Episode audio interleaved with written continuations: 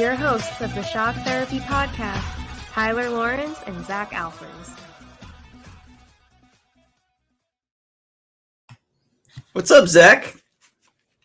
What's going on?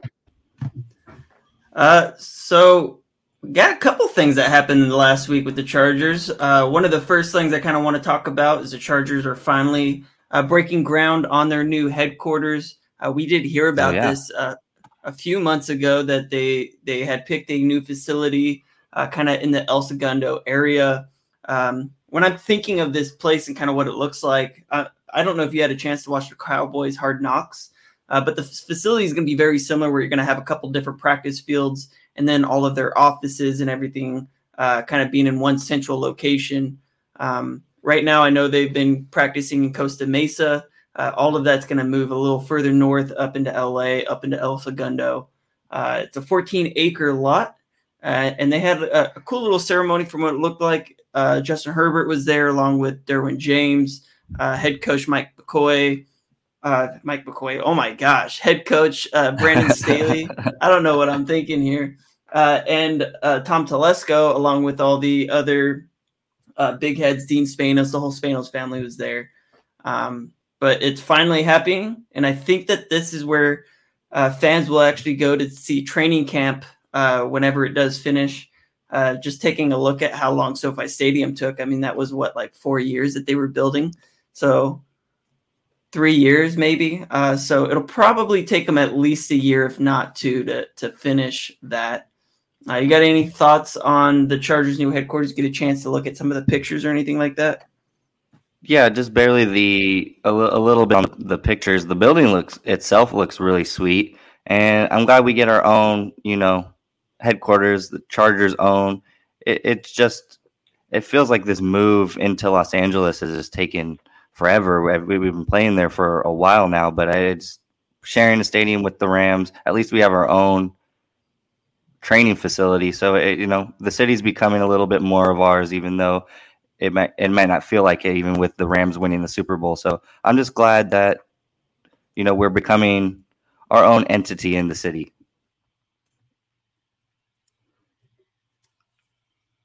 In Morgan Fox, uh, Morgan Fox is in his sixth year. A lot of people are pretty excited about this move. Uh, I don't necessarily think it's as big of a move as people are kind of making it out to be. I mean, when you take into account he has one season with six sacks, he's been in the NFL for six seasons. He was an undrafted player. Uh, I think that most people like the familiarity that you got with Brandon yeah. Staley being his uh, head coach. But then you look at his uh, look at his stats and kind of what he's done throughout his career. Last year, he signed with the Panthers on a one-year deal. I think he had like one and a half sacks through, and he was available all those games. So he's just not a big part of the offense. Granted, maybe scheme has a lot to do with that, and being in the Chargers scheme might help him be somewhat productive. But this is, in my opinion, a downgrade from Kyler Fackrell.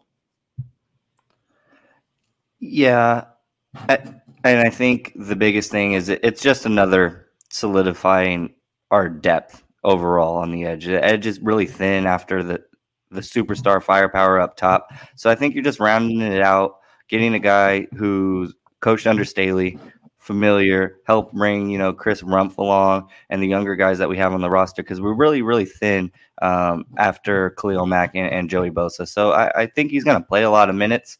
Um, I do think he is is a slight downgrade over Kyle Fackrell, but you know Kyle Kyler Fackrell did not play well for us last year. Um, and so hopefully this guy can give us some productive minutes. He's not going to be leaned on heavily. Um, hopefully, we get two full, dominant, and healthy seasons from Khalil Mack and Joey Bosa. So hopefully, we don't need him a lot. But I, I think this is just a, a, depth signing, a familiarity thing because Staley likes his guys, and Morgan Fox played really well under him in 2020. Yeah, I'm just kind of like looking at it for for what it is, and I mean he's going to be the fifth edge rusher on this roster if he doesn't get bounced by um, a, a practice squad type of player. I just don't see it as that big of a signing. I think it's more like a uh, shoot your shot and see if you can get something useful out of him. But it doesn't seem Yeah. like that's it's as big of a like it's exciting. Don't get me wrong. Like we got another edge rusher. I feel like that was a room we were kind of light in, but you go and you signed um, Kyle Van Noy, who's going to be probably your third edge rusher. You're going to want to continue to upgrade Chris Rumph uh, and develop his skill sets as a fourth round draft pick. Uh, so this is a guy who shouldn't play very many minutes. He shouldn't be very productive. He shouldn't even honestly. I think he's kind of a camp body who could potentially provide some veteran leadership.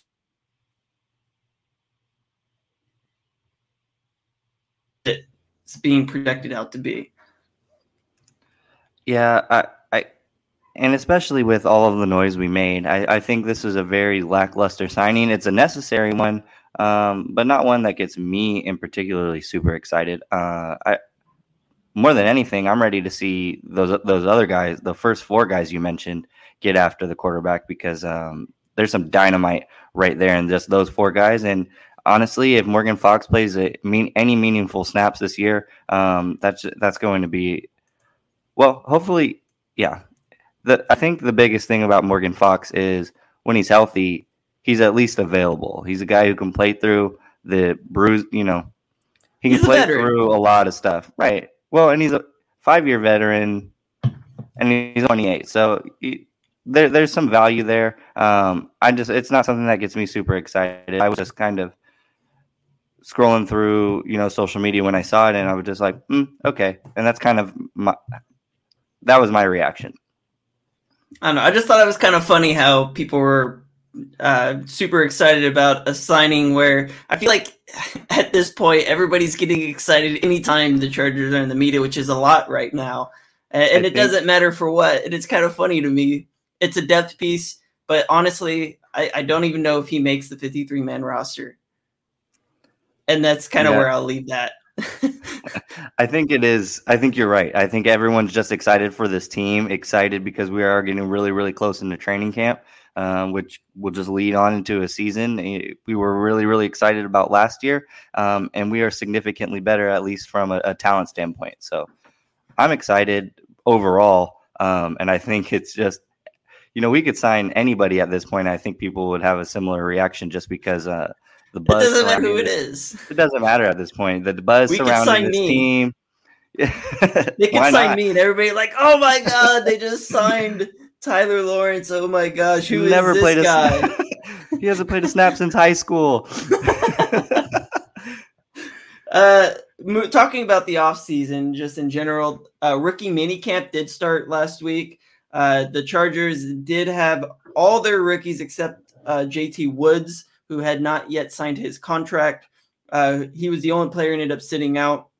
Uh, and then they interviewed a couple of the rookies. Zion Johnson got some some time on the air. Jamaree Salyer did, uh, and then there's a punter that we'll be talking about here very soon, uh, who's also going to be potentially uh, a, a training camp leg uh, to see where he can go and provide. I'll talk about him a little bit more uh, here soon. But then the Chargers OTAs does start on Monday, I believe, uh, and we'll.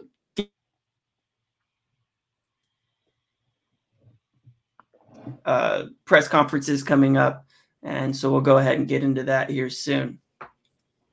Yeah, so I think that we're going to be breaking down five uh, undrafted free agents in this episode. Uh, and Zach, I'll, I'll let you go ahead and jump in first. Uh, why don't you tell me about some of these UDFAs uh, that were at uh, rookie mini camp and that we'll get a, a chance to take a look at here um, as we start rolling into OTAs? All right. Um, the first guy I took a look at just because you know Brandon Staley loves his DBs, and we got a lot of DBs coming to camp this year.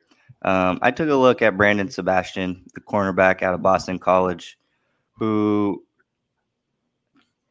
had a redshirt freshman season, but spent four years playing for uh, the Eagles over there, racked up 141 tackles, and really productive. Ball, had really, really good ball production. 29 passes defended, eight career interceptions, and last season led the entire ACC with four of those interceptions. And he's just a phenomenal with his closing speed. Really, really great with that speed. Closes out on receiver receivers very easily, shuts down passing lanes, and he's really good in man coverage. He has those quick feet, decent length at six foot with a 76 inch wingspan. And even though he spent most of his time on the outside, I, I feel like his calling in the NFL is going to be as a slot defender, um, really because of his deficiencies in his game. And I'll get into that here in a little bit. But overall, I think he's a plus athlete who he can make plays over a receiver. He can contort his body to get around a receiver when he's in good position. And he more often than not, he's at least getting a hand on the ball, which is really what you want to see. Now, that ball production is great. It's solid. I just need to see him harness his aggressiveness a little more effectively to carve out a role on this team. Just because I, I, I just see him as a very, very inconsistent player, and I think that's why he went undrafted. Now, despite playing a lot of snaps in college, he didn't improve the way you'd like to see from a guy who's played that many snaps. And out of the 48 games played, you know, while he was enrolled in Boston College, he played in 43. So availability, that is important, but the numbers have just slowly declined each year that he came out there, minus the big blow up in interceptions last year. Everything else kind of just slowly declined. And now I just think he's a guy who is a little too aggressive. You know, he does not carry his back pedal very well. He's always looking to break up short routes and those intermediate routes. He's always looking in the backfield, which I think makes him susceptible to the long ball. I really think at this next level, a good head fake from a receiver, a solid pump fake from a, a quarterback, that's all that's going to be needed for him to bite and for him to get beat deep. And in this league, with all, especially in this division, with all of these quarterbacks, these great receivers that we have, um, I just don't, I just don't know. You know, that's not something that you want to see from a player who's going to have to battle, you know, his ass off to make this team on a very, very deep secondaries. Still, I think his abilities to defend the pass overall can be valuable. I just need to see him harness that consistently, snap, you know, each in, in consecutive snaps, and kind of harness that aggressiveness. I just think he's a little too aggressive overall. All right, so uh, I'm going to talk about Ben Griffiths, uh, the punter that is at camp right now. Uh, I, I, I typically wouldn't talk about punters, but I actually know who this guy is. Me just being a USC fan, and I'm already giving him a nickname. His nickname is going to be Big Aussie. That's his name. He's Big Aussie. uh, and the reason I'm calling him Big Aussie is just he pure size. This guy is 6'7", 240 pounds as a punter. Like he's he's one of the biggest guys on the field, regardless, and he plays the position that is typically the least aggressive. But don't let you think that this guy's not aggressive. Uh, Gilbert Manzano actually thought he was Justin Herbert when he was out at rookie camp. now, why am I talking about a punter? So Ben Griffiths was PFF's seventh highest graded punter last season in the NCAA for the Trojans. Uh, his hang time on his punts is what really gets him noticed. Uh, 4.23 second uh, hang time was only behind Jordan Stout. It was second in the uh, entire NCAA. Uh, Stout went drafted in the fourth round, uh, while Griffiths went undrafted. Why did Griffiths go undrafted? First, let's talk about Griffiths' age. He's 30 years old. He's an old guy, and he's already had an entire professional football career as a player. He was drafted 19th overall in the 2009 draft by the Richmond Tigers of the Australian Rules football team he spent eight year, years as a professional, not just purely as a kicker, like he was a player. Uh, but in the Australian League, they don't wear pads, they don't wear helmets. Uh, injuries they began to develop, and he took one too many concussions, uh, and it just it it led to him making a decision that he needed to step away for his own health. Um, At 26 years old, he retired and he enrolled at USC on a full scholarship to be the Trojans punter. He had to learn how to punt American football and transition to a game with a totally different set of rules. Uh, he improved as a punter uh, over over the course of his career, going from a 41.2 net average to a 45 as a junior. Uh, he was also named a team captain, first time a special teams player has been named team captain at USC since 1998. Uh, had Griffiths been younger, he might have been drafted. Uh, the fact that his professional uh, had, was already a professional is something that's kind of eye opening to me. I pulled up some Aussie football highlights, and it's a totally different game. It's not even kind of similar. It's more like rugby than it is like football.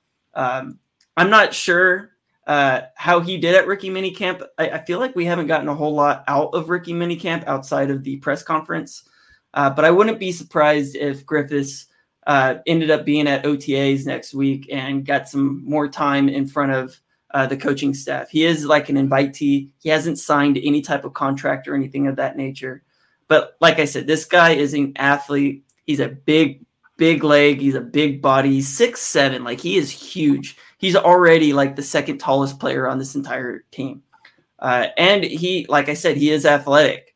Um, he did play like legit professional sport for you know six years, starting at 18 years old before he retired. So it is interesting. Uh, and I don't think J.K. Scott has that position locked down. I, I think that he is the competition um, to beat. So we'll we'll see where that ends up leading. Sheath underwear makes the most comfortable boxer briefs I've ever worn. If you're sick of boxers that are too loose or briefs that are too tight, Sheath is for you. The most comfortable boxer briefs you'll ever put on your body. You see, their stretchy fabric is made out of a moisture wicking technology. They're super soft, keep everything cool and comfortable, and right in place. Sheath is particularly useful for staying cool while working out.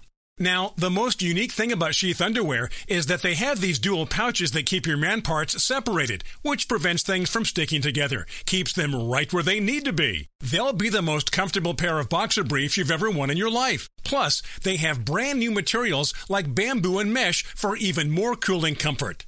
Go to sheathunderwear.com and get the most comfortable underwear you've ever worn. And if you use promo code IHEART, you'll also get 20% off your order. That's sheathunderwear.com Promo code IHEART for 20% off your order. Sheathunderwear.com. Promo code IHEART. Sheath Underwear makes the most comfortable boxer briefs I've ever worn. If you're sick of boxers that are too loose or briefs that are too tight, Sheath is for you. The most comfortable boxer briefs you'll ever put on your body. You see, their stretchy fabric is made out of a moisture wicking technology. They're super soft, keep everything cool and comfortable, and right in place. Sheath is particularly useful for staying cool while working out. Now, the most unique thing about Sheath underwear is that they have these dual pouches that keep your man parts separated, which prevents things from sticking together, keeps them right where they need to be. They'll be the most comfortable pair of boxer briefs you've ever worn in your life. Plus, they have brand new materials like bamboo and mesh for even more cooling comfort. Go to sheathunderwear.com and get the most comfortable underwear you've ever worn. And if you use promo code IHEART, you'll also get 20% off your order. That's sheathunderwear.com Promo code IHEART for 20% off your order. Sheathunderwear.com. Promo code IHEART. The Australian punter is getting very, very popular right now in the NFL. Last year, we, you know, we invited Lachlan Edwards, who was an Australian football player. He was my favorite to win the punting job for us. We released him. I think he's punting for the Jets right now. Um, but even before him, the grandfather of the Australian punter, uh, Darren Bennett played nine seasons for us back in San Diego. He was a hell of a punter before we got Mike Scifres. And, you know, if it wasn't for Mike Scifres, he might be one of the best punters, uh, the best punter in, in, Charger history. But it's a part of their game. Like they, they're kicking fun. field goals essentially. So, like, if you get a chance, go onto YouTube and just Google Ben Griffiths. Uh, Australian Football League, AFL, something like that, and watch his highlight film. And it's kind of like he's he's fun to watch, and I don't have no idea how this game is played. It's uh, very uh, confusing to me as well. Mossing, he was straight up mossing guys and just manhandling. Like I said, he was bigger than every other person. Um, it's I think he's it's going to be fun to see what happens with this this guy. Punters are people too, and um, yeah, I and he's a football player at the end of the day, right? So I, I I'm rooting for him. Um, even if we don't use him a whole lot in the in this system, I, I'm I'm rooting for him. Um, I took a look at Trevon Bradford, the wide receiver at Oregon State, and we're going to see more and more of these guys with the COVID and everything, um, and the the waived years of eligibility. But he played six years of college football. Now, his best season, he racked up 785 all scrimmage yards, six receiving touchdowns. That was way back in 2018. You know, he dealt with some injuries from 2019 to 2020, only appeared in nine games during that stretch. But he finished his year, you know, as I'll call him a super, super senior, his third senior season last season in 2021 with 676 all purpose yards, six total touchdowns, five through the air, one on the ground. In total, he hauled in 151 receptions over 2,100 scrimmage yards. And I think what he does well is he is really, really good at tracking the long ball downfield. He can locate the ball over either shoulder effectively, and he doesn't need to slow down to haul in those passes.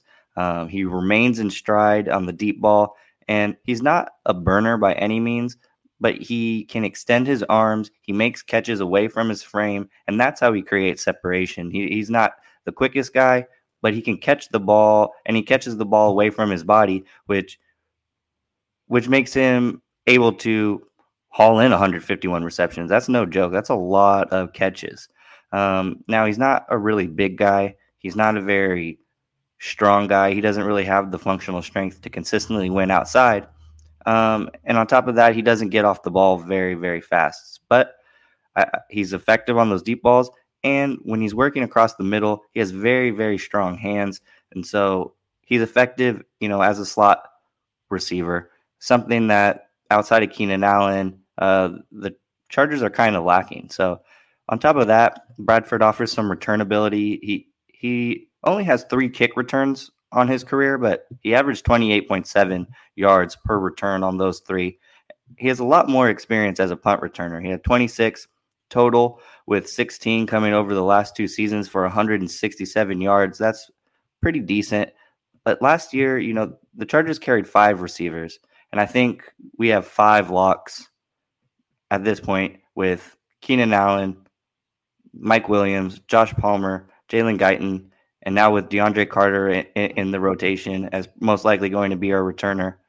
Um, I don't really know where Bradford fits in. You know, most teams do carry six receivers. But for whatever reason, the Chargers have wanted to just been we've been carrying three quarterbacks, it seems like, for a long, long time. Hopefully, this emergence of Justin Herbert um, will allow us to drop that third quarterback for another value piece, or, you know, another depth piece. But beyond, you know, as that sixth receiver, Bradford still has to compete over Joe Reed, Jason Moore, who's been slowly improving over his three years on the practice squad. And so I'm not really sure where Bradford fits in. Um, I think if he does make it, it's going to be because he's a really good slot receiver, and the Chargers don't have a whole lot of those um, outside of Keenan Allen. It's not a player I would expect to make the final 53 man roster because it's not a player that not a lot of teams know about. And as a unrestricted, too. like as a UDFA, I think it's unlikely another team is going to come pull him to be on their main roster when nobody drafted him. Right. Yeah. No, so that's a it's fair not, point. Yeah, it's not a player that you'd expect. I would be looking for more for you know sixth and seventh round draft picks, uh, who you're kind of forcing to make your team so that you can hold on to them. But any guys that go UDFA, like player, I feel like teams are going to want players they know more about, and those are going to be the players that are in camp with them. Absolutely. I mean, and at this point, I know the Chargers have had some great success with undrafted free agents, but we had a lot of we've had a lot of draft picks. There's a lot of guys who were drafted. And so I just don't if there is going to be a year that we break that streak of having an undrafted free agent make the roster, I think it's going to be this year. Um, on top of the fact that we have a lot of draft picks, we have a lot of returners locked up and I just am not super, super impressed so far with what I've seen from the undrafted free agents. But hey, it's rookie mini camp. That's what's really fun about um, training camp in general. There's always several guys who come out of nowhere to you know make make their you know make a name for themselves. So it could happen. Um, I, at this point, I'm just not super excited about any of the undrafted free agents, um, and I think it's going to be a, an extra tough battle for him because of the how the rest of the rosters filled out, and with all those draft picks that we've that we've had acquired this se- this season and last season. Uh, I'm to talk about Tylon Shelby, uh, outside linebacker, edge kind of player uh, from Louisiana Monroe, UL Monroe. He's 6'4, 250 pounds. Uh, he's a strong dude. He put up 26 pounds on bench press, uh, and he's somewhat athletic, you know, 4'8, uh, 40 yard dash, 34 inch vert. so nothing really jumps out at you like super athletically, but he's enough of an athlete off the edge as a as a 3 4 outside linebacker uh, Shelby was a three star recruit out of Friendswood, Texas. He had offers from Abilene Christian, UTEP, the Citadel, New Mexico, and then UL Monroe. His final offer was the offer he ended up choosing. Uh, he's got a little brother, Braylon Shelby, uh, who is a four star linebacker safety hybrid, currently with offers from LSU, Florida, Arkansas, Texas Tech, all the SEC, ACC um, types of schools. Uh, that just kind of tells you about the pedigree that that this family's starting to build. Um, he finished 2021 with 5.5 sacks and seven tackles for loss, so he was somewhat productive.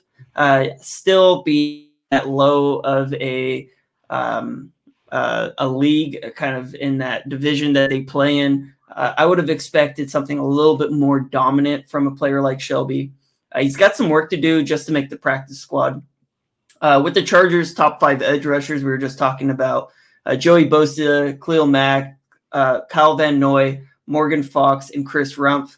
Uh, I don't see any way that a sixth edge rusher makes the final 53 man roster. Uh, but I do think that he kind of fits the mold of kind of a big DN. Uh, probably fits better as a 4 3. I think he's got the athleticism to, to play in our scheme.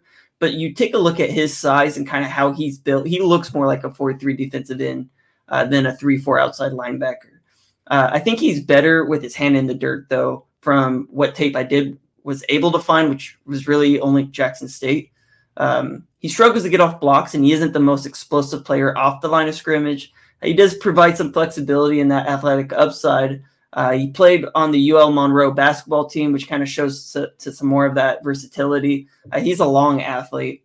Uh, still, there's a lot that needs to be developed uh, for him just to make the practice squad. I don't think he is a lock to make this roster. Uh, I think he is purely going to be a camp body at this point in time, uh, but we'll see if anything changes. All right. Um, I'm going to keep going down my list. I took a look at Tyreek Maddox Williams, linebacker out of Rutgers, and another guy, five years in the league. Um, freshman season was in 2016. He opted out in 2017, but was pretty productive from 2018 to 2021. Racked up 193 tackles, 14 and a half tackles for loss, broke up seven passes, forced two fumbles, recovered two fumbles. Um, but a lot of that production, you know, came really, really early in his career. He started every single game for the what is it, the Scarlet Knights at Rutgers? Yeah. Every single game um, from 2018 to 2019, and just kind of fell out of the rotation the past two seasons. But when he is out there, I think he's an instinctual player. He's a very tenacious player, a guy who's always looking for work. He's not a guy who takes plays off. Um, on top of that, he's a he's an agile guy. He has solid reaction speed. He can run quickly, and he's a good open field tackler. Now, I think his problem is he doesn't have the power to blow up fullbacks, uh, which leads him getting swallowed up by the bigger, you know, stronger linemen. And overall, he's just not a really good block shedder in general. But that's not really, you know, his game. He he's a very good coverage linebacker. He reads the quarterback well. Um, he uses that anticipation to jump routes. He's also very effective at jamming guys at the line of scrimmage, making sure that those receivers don't get clean releases. And, you know, with Kyzir White departing, you know, it leaves a hole that needs to be filled. And now with just kind of Staley's mantra and how he's adapted, you know, how he likes to run this defense, I feel like that hole is probably going to be filled with like a bigger safety over a linebacker. But I think I still think it's worth mentioning. You know, Maddox Williams, his, his strength is in his coverage ability. Um, he's also a really very he's a really smart guy. He was a five-time All-Academic selection at Big Ten, so he was also hitting the books. And so I, I don't know. Um, I think linebacker is one of our slimmer positions. I, I really excited to see uh, Drue Tranquill, who's going to get a ton of reps this year. Also, Amen Ogbongbemiga and um, Nick Niemann uh, have been, you know, guys that this coaching staff has has had a lot of uh, well, is thought highly of of, and, and we've seen some good tape from those guys when they get opportunities. But beyond the beyond those three, um, we don't have a whole lot of depth. So maybe Maddox Williams is is that one of those guys who can come out and put a, a solid camp together. Um, but it's also just not a very important position in in how Staley likes to run his defense, especially with all of these defensive backs that we've just uh, that we've brought into camp this year. Yeah, I'll, i want to talk a little bit more, kind of expectations on if there is a UDFA that makes this roster. At what position does he make that roster? Uh, I think we can kind of come back to that to the end, but it is an interesting point you make. Uh, five linebackers already likely to make the roster. Does that leave room for a sixth? Does that bump Amen Ogbongbemiga off, or even like Nick Niemann? It's really it's going to be a hard decision. Um, one of those positions that I think could end up finding their way on onto a roster is going to be at the running back position. Uh, it's been a position we have struggled with. We we can pencil in the top two at the depth chart being Austin Ekeler and Isaiah Spiller. Uh, those next two running backs, it really could go either kind of which way. Uh, one of those running backs will ha- have an opportunity to make the roster is going to be Leddie Brown out of West Virginia. Uh, Leddie Brown is a six foot, 215 pound back. He's, he's kind of plays more like a big back. Uh, he's kind of slow, 464, 40. Um, 17.6 mile per hour, which means he lacks the long speed. That's the fastest he was recorded at the combine. He was invited to the combine, but he was the second slowest running back at the combine. Uh, he had a 30 inch vert. That's like bottom 10 percentile. Like I think, I think I could re- almost hit 30 inches myself right now, and I I don't even uh, practice. So like it's uh, I, I hit a 34 inch vert in high school. Um, right now, I'd probably hit a 28.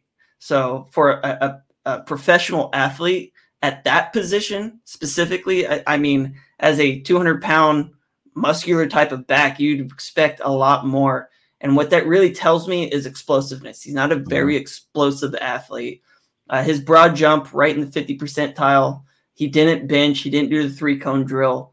Um, little background on Leddie. He was a four star recruit out of high school and he ended up helping his team win a state championship in Delaware. He kind of bounced around from from three different high schools uh, throughout his high school career. Uh, in college, he did two have two 1,000 yard rushing seasons in his junior and Caesar seasons. Uh, he also had over 30 receptions each year for over 200 years in, in both of those years. Um, he's he's kind of like a light power back. He's he's a one cut back who lowers his shoulder and tries to fall forward through contact. He lacks any ability to make defenders miss. Uh, he can run through defenders, he can bounce off defenders, but he is not shifty enough to make anybody miss. Uh, he's purely a forward lean type of player who hits his gap, lacks any creativity in his vision to find alternate routes. Uh, he knows what gap he's supposed to run through pre snap, and he never, ever deviates, even if alternate routes open up. Example, like when a defender takes away your plan A or he misses an assignment and opens up a plan B or a plan C, he's just he's going to go with plan A no matter what. Uh, that's kind of a lesson learned when you become a, a, more of a patient runner. He's just not a patient runner. Uh, he's not explosive. He's not dynamic in any sort of the sense. Uh, he did show, throw show some ability as a receiver out of the backfield. Does want no part of pass blocking. Uh, not a player who uh, wants to sit in pass protection almost at all. Uh, I didn't him even do enough dipping on his way to running out to some of those routes before becoming a dump off option. Uh, honestly, I don't think that he makes the practice squad. I think he is purely a camp body. Um, and that's my analysis of him. All right. Well, you, you took a look at five guys. You have five guys on your list. I have four and a half. Okay. Well, that's a half more than I do because this is the this is the last guy I looked at. Uh, I thought we were doing four each, but Yep, no worries. I'll wrap it up. Um, I got the Hell's Angels rolling by. I guess. Did you- I, I heard that. oh, Yeah, there he goes okay. again. Yeah, vroom. No, that guy keeps riding around town. He's very very loud on his bike. But either way, um, I took a look at Skyler Thomas. Safety. He, I couldn't find a whole lot of film from him last season where he spent at Liberty, um, but he spent his first three years at Washington State, where for the Cougars he had 152 tackles, six interceptions. Uh, with most of those coming in 2019, he led the Pac-12 in, with four interceptions in 2019. And overall, he, he's a solid tackler. He had 207 total tackles on his career. Um, didn't play in 2020, uh, but he appeared in, or he, let's see, he opted out in 2020, but last season appeared in 13 games, racked up 55 total tackles, and more than doubled his tackle for loss numbers. Uh, he had a career four tackles for loss in 2021, and he's another quick guy, a 4'5", 40. And what I like about him is he can play both corner positions as well. I've seen him play outside. I've seen him play in the slot.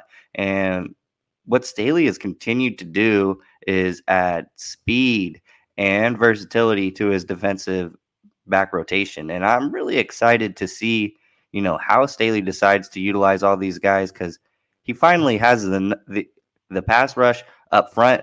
He has the defensive line, and now he has just a plethora of defensive backs. And so it's going to be interesting who gets those minutes, who he prioritizes um, to, you know, to get snaps because they're not all. There's just too many for them all to get significant playing time this year. You know, even if we're running nickel and dime packages all day, uh, there's going to be some quality defensive backs left off this Charger roster. Um, it is one of the positions because Staley has just been saying, I want defensive backs all day. I think it is one of those positions that these undrafted free agents have, have a good chance of, of carving out a role for themselves. Um, but at this point, it's going to be because they've had fantastic training camps and are forcing the coaching staff's hand saying you have to sign me. Um, otherwise, th- there's just too many good defensive backs right now on on this uh, that have been invited to training camp. So it'll it'll be interesting to see who who balls out this year, and they're going to have a really good wide receiver core to uh, test their skills against. So that's going to be a very exciting uh, battle when come training camp. Is how these DBs, all versatile and all speedy, match up against those receivers I mentioned, but a very, very strong tight end room as well. So that's going to be fun. And then we got some cast patching or pass catching backs in Austin Ekeler and Isaiah Spiller. That it's going to be dynamite in training camp. I can't wait. Uh, I did break down another running back. Speaking of running backs, uh, running back Kevin Marks, Buffalo, six foot, 200 pounds.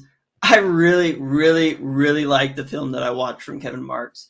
Uh, he's from Norfolk, Virginia.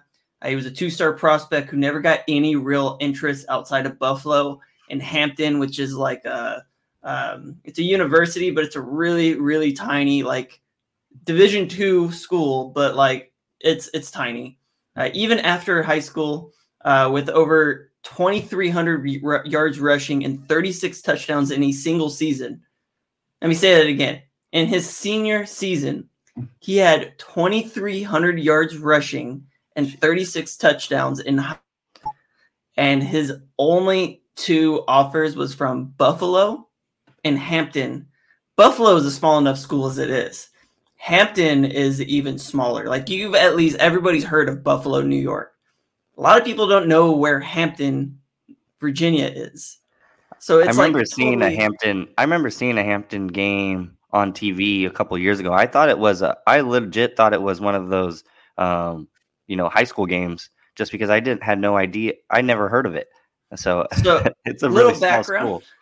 little background because I used to live in Norfolk, Virginia. Norfolk, Virginia is called the Hampton Roads area. Like that is that's it's Hampton Roads, right? And so it's Virginia Beach and Norfolk kind of combined into one area. And that whole area is called Hampton. Hampton is just or Hampton Roads. Hampton is like a, a tiny little college, like smaller than Norfolk State, like really, really small. And and that is Hampton. So it's a it's a really tiny um I don't know. Think of like University of Redlands or um, try to think of like a small college that you know of that nobody else knows of but you because you're from that kind of town or area. So he was totally slept on. Uh, he goes to Buffalo and he gets starting time right away. And uh, 2019, it's kind of weird. All right. So, like, he's actually my sleeper uh, for the UDFA that's going to end up making the 53 man roster.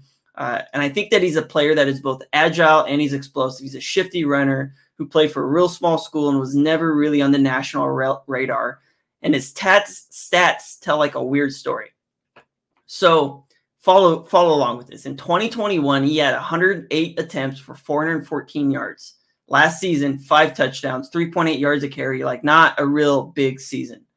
In 2020, he had a pretty similar production, 112 attempts, but 741 yards, averaging 6.6 yards a carry. He he either had like one really big game, uh, one like 100 yard rush or something of that nature, and he had seven touchdowns.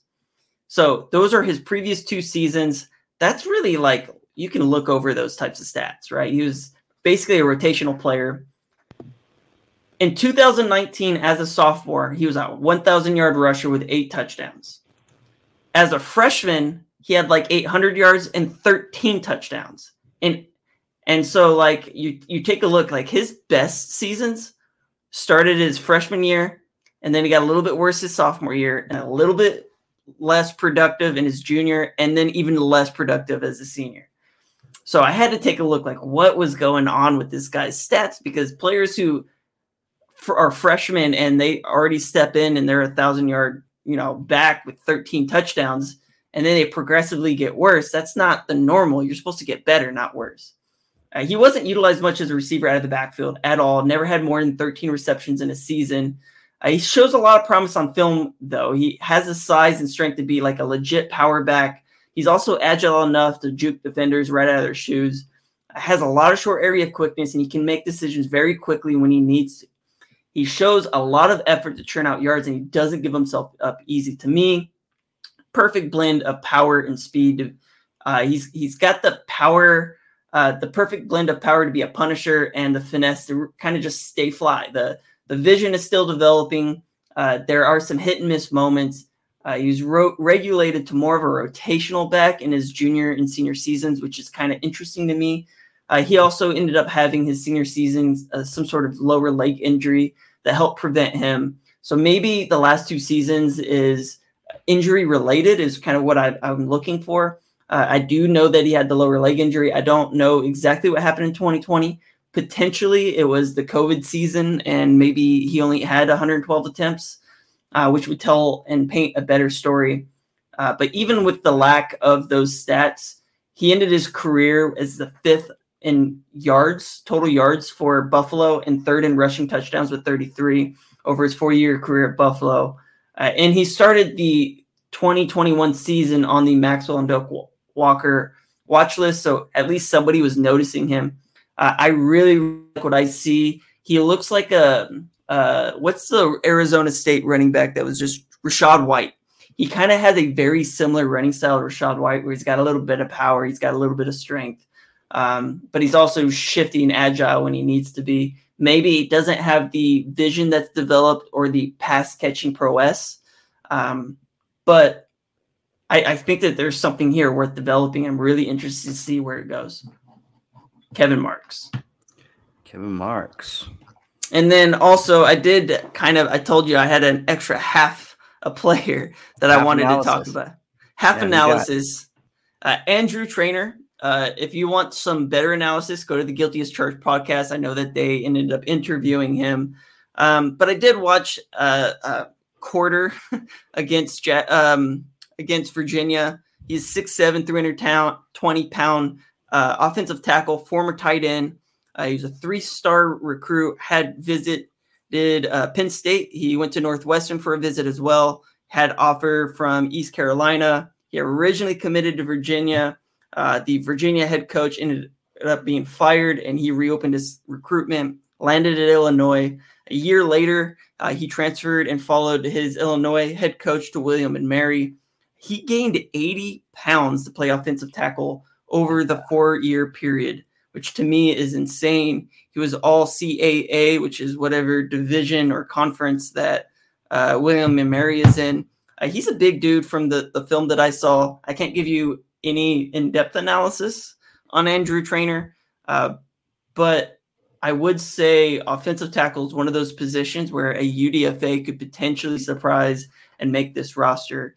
Um, let's talk about that a little bit right now. What are some positions on this roster you think that a UDFA could squeeze their way into? And I think there's very, very few. Um, just because when you look at the guys, let's start with the guys who I don't think have any chance. I, I took a look at Trevon Bradford, but just with the receivers that we have on the roster, even if we keep six, I just don't see him beating out uh, Joe Reed or Jason Moore, who have some familiarity with this coaching staff and offer offer a little more versatility. And he's the only receiver that we brought in.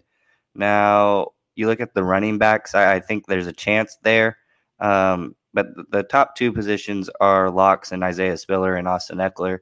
and I just don't see both Joshua Kelly and Larry Rountree, I think are solid backs who have just not had enough opportunity. Um, so I don't see, I don't really see an avenue there um, at running back. Tight end, I think, is possible, but when you look at the top three guys and Gerald Everett, um, Donald Parham, and Tre' McKitty, that is very, very complementary play styles. And I really think we're going to see that H back role kind of get delegated to Zander Horvath, who I think um, can catch out of the backfield. He can run. He's an extremely good pass blocker. I don't. He was never asked to run block, uh, but I, I can see him being able to do that because he is very talented. Or he's a very good athlete. Um, then you look at James McCourt, the kicker. I, I think we're pretty locked in with uh, Dustin Hopkins. He kicked well for us, and I find I just I want some. Would be so surprised if we we just signed yeah. Justin Hopkins to a three-year contract. He is guaranteed that, to be our kicker. And beyond that, it's like don't do that to Charger fans. Let's have some type of you know continuity and please, something there to yeah. I please, totally get that. Please. Um, then you can look at the you know the DBs we brought in. Um, you know, let's see. I I took a look at Brandon Sebastian, and where is he? Skyler Thomas. We also brought in another safety from Indiana, Raheem Layne. Uh, if they do make a chance, it's because uh, Brandon Staley is going to bring like ten DBs into into the you know the regular season. But still, I think they have an uphill battle. I think the best the the guy who makes most sense because he plays the position that I think the Chargers are the weakest at is Andrew Trainer. You know, he plays tackle right tackle is a is wide open in my opinion. I know we were talking about Trey Pipkins has gotten a lot better this offseason. I hope so, but we still need to see that. Um, left tackle is solidified, but beyond those two guys, it's it's not a whole lot of depth for one, and then we're really not even locked in for a starting right tackle position at this point. So if I had to pick, I think it's Andrew Trainer just because of the position he plays um, even though I haven't taken a, a, whole lot of, you know, taking a taking a, a harder look at him, but the rest of the team, I just don't. I think is pretty solidified at this point. and now that's why we go to training camp. Things happen, but at this point, I, I think it's Andrew Trainer, maybe one of those DBs because Brandon Staley just wants speed and versatility, which he's shown. But I think he's got his guys in the draft. Uh, we had a lot of draft picks, so I think I think we're pretty well rounded as a roster, which is exactly where you want to be with a, a superstar, an aspiring superstar and Justin Herbert at quarterback and and all the other superstars we have on the defensive side of the football. I just don't see it's a, it's a smaller undrafted free agent class. Um, how many is it? Fourteen total. Uh, I didn't. I sent you the list of them. They also have a bunch of players that were at rookie mini camp that were tryouts. Uh, Yeah. Players that are not on futures contracts. So they got a lot of players there right now. Um, they, I mean, I'm just assuming that the, the unrestricted, uh, undrafted free agents that they ended up inking to to futures contracts essentially uh, have a much higher leg up than some of the um, the camp invites that you get, the the rookie mini camp invites. Uh, there's only one player on that whole camp invite that I totally am looking at being okay. Ben Griffiths, big big opportunity for you because J.K. Scott is um, he's not he. I mean, he was cut before his his rookie contract was over. That Yeah. tells you all you need to know. He was drafted in the fourth round, so there's something talent wise there. There's somebody looked at him and was like, hey, this guy could be, uh, you know, a, a Pro Bowl. If you're getting drafted in the fourth round, you could be a Pro Bowl, All Pro type of kicker. That's Higher pretty than Matt high. Araiza was taken, Sixth round, insane. and you know we know how you feel about that guy. I just like the big legs. I think the reason we can talk about that just a little bit. I think the reason um, slept on basically is he outkicks his coverage, right? Yeah, Yeah, he can he can kick it all the way down the field, but you're giving a player an opportunity to return, which is the side of the punter whole situation that nobody's talking about. This is why um, Stout, uh, Jordan Stout, was drafted as highly as he was. Is because while he may not have been at the very you know longest punt net average, he had the highest hang time. Teams would much rather not get the extra five yards on a punt and make sure that their their um, their teams can get downfield and and cover punts, forcing a lot more fair catches.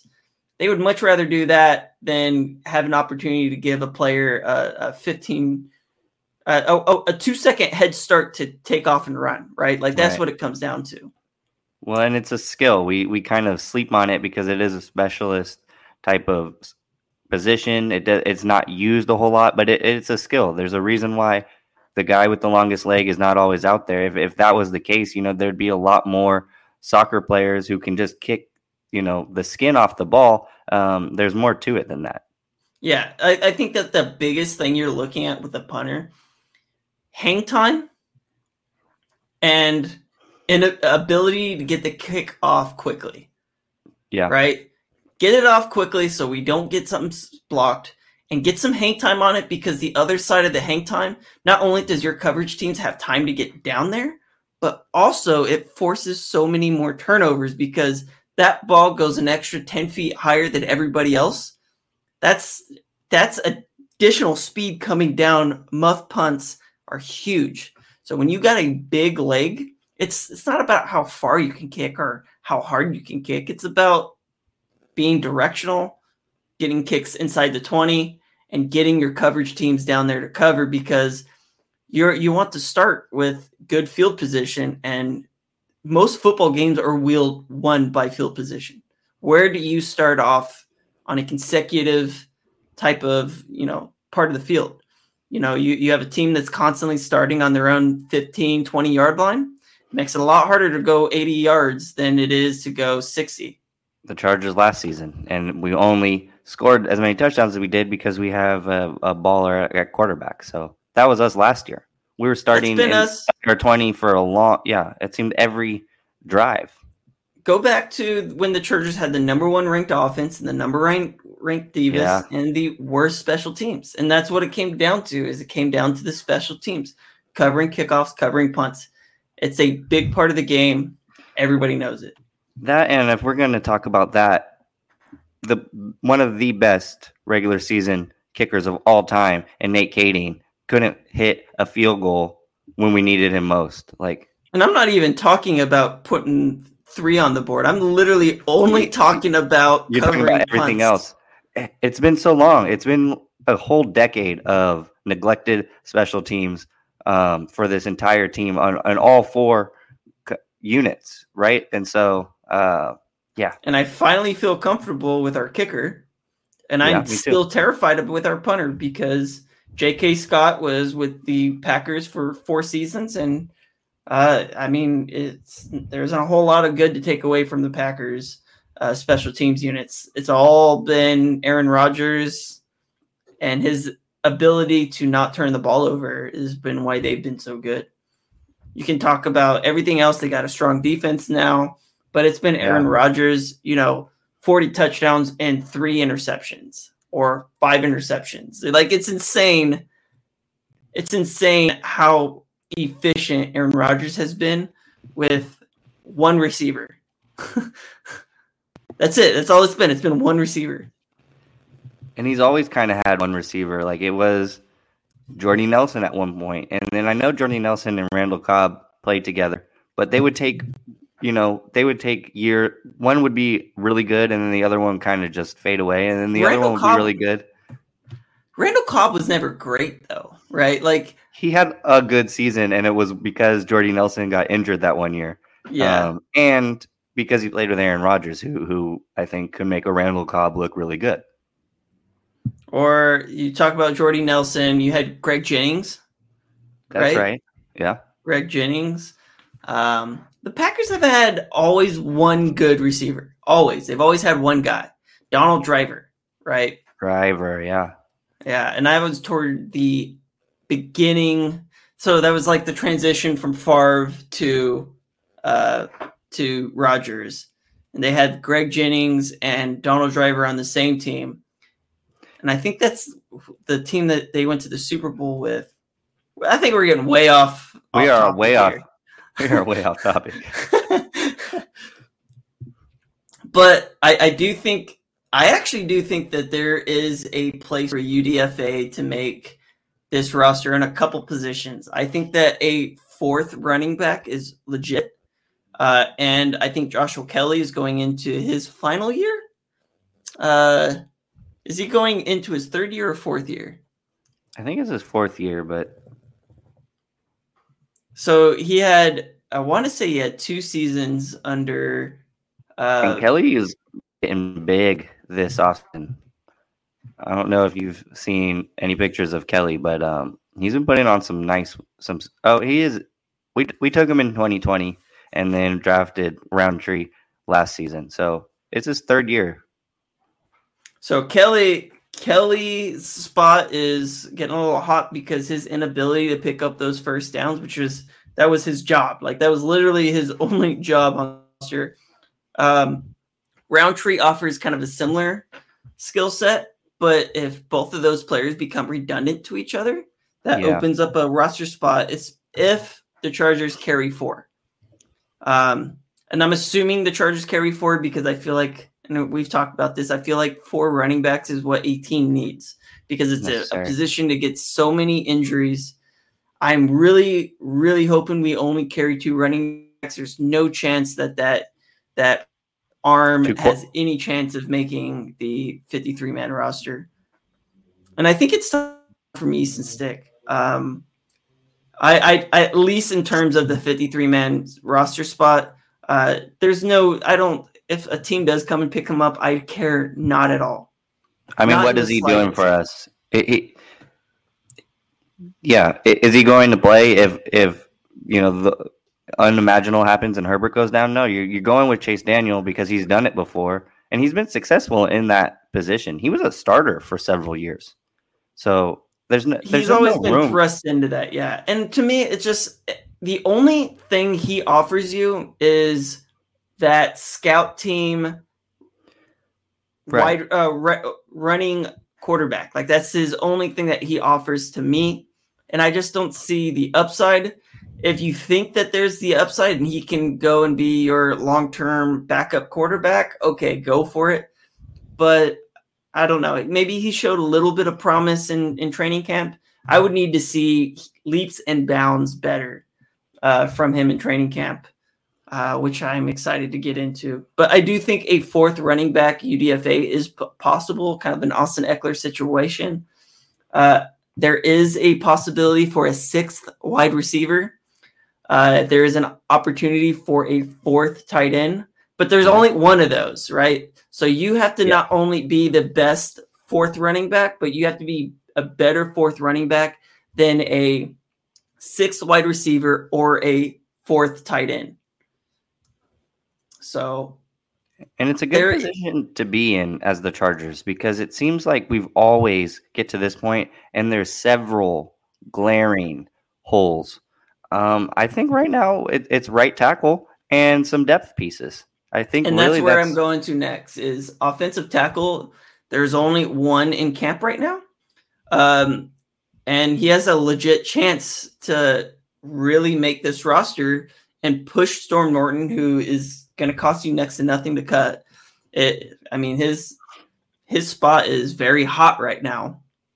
Um, so is Trey Pipkins. Trey Pipkins is on the final year of his contract.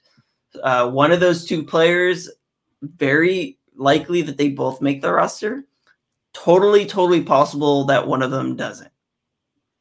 Uh, and then you go along to the defensive side of the ball. I think edge is locked up. I think that there is no chance that there is any edge player that makes it. Also, going back to the offensive line, no center, no guard. We have way too many. we have a Um, lot of those guys. And they're all versatile. They can all play multiple guard positions and I mean yeah, that there, there's no way uh, our interior offensive line is really nice. Uh, going back to the defensive line, edge, there's no chance we carry a sixth edge. And I think we are so deep on the interior side of the defensive line that we're going to lose a good player. Um, good problem to have. I don't think there is a single chance we carry a sixth linebacker. And based off of how high the team was on Amen Ogbongbemiga, the fact that Troy Reeder has experience with Brandon Staley as a starter, uh, and you've got two pretty high draft picks. Uh, um, Drue Tranquill was a fourth rounder. Kenneth Murray was a first rounder. Uh, I think those five are pretty much locked. I know Cole Christiansen might have an outside chance to dethrone Ogbongbemiga. We'll see. Uh, and anywhere in the secondary, there's a high, high probability between Jasir, uh, Leonard, and the 15 other DBs that we have out there in camp. Uh, also, Mark Webb, not a lock to make the roster either. Now that JT Woods is here, and I think JT Woods is a upgrade. I, I really like the more that I'm watching JT Woods, the more excited I get. Um, it's going to be very interesting. I do have one player who is way too early to tell, but I just I like it for what it is. Ben Griffiths as a punter is a legit opportunity over J.K. Squat Scott. I've talked about it enough. I'll say it one JK last time. JK Squat, yeah. uh, ben Griffiths and JK Scott. Um, the big Aussie versus the, the, the, the, the squat leg. I don't, I don't know what you want to call it, but that's the cat battle to watch. Who's going to be the Chargers punter again? I'm excited. When does training OTAs start next week? You said Monday. Monday is is go. OTAs. Um, not really a whole lot. It's all about getting in, uh, installing the defense. It's already installed. Installing it for the new guys. There's a lot of new guys. This is almost a completely new restall for the defensive side of the ball because Austin Johnson, brand new. Sebastian Joseph Day, yeah, he's got familiarity, but this is still a, a different team. He's got to learn it from the guys next to him uh, and how those guys are going to play it. Uh, Khalil Mack has some familiarity, obviously. Uh, still a new defense to him. He understands concepts, obviously, same coach, same system, but it is a different team. He's going to got a guy next to him who probably doesn't understand it all that well. Uh, Bryce Callahan, I don't think it's going to be a hard install, but it is a new install because a lot of these Yeah. guys have never played together. JT Woods, totally new to him. Um, the Chargers have a lot of new players uh, on the defensive side of the ball who have never played together. So it's going to be an install from that kind of situation. And then continued growth on the offensive side of the ball. The whole core is still there. The entire offense is just a year further along in the progression. It's the same exact offense, same exact players. The only newcomer is going to be Isaiah Spiller. and Gerald Everett, which is going to be a very Oh, Zion Johnson, Gerald Everett. Yeah, you're right. Eh, but beyond that, that is a whole lot of continued continuity, a lot of familiarity, which NFL teams do not normally see that type of rollover.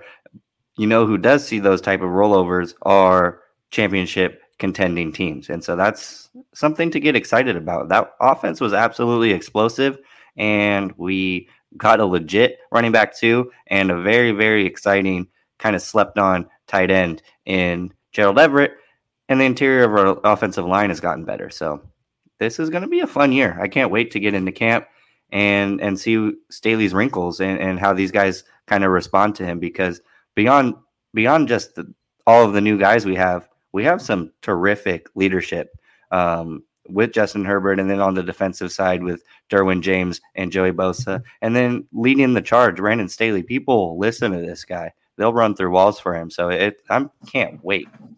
Yeah, I'm pretty stoked myself. Um, we'll get more into this next week.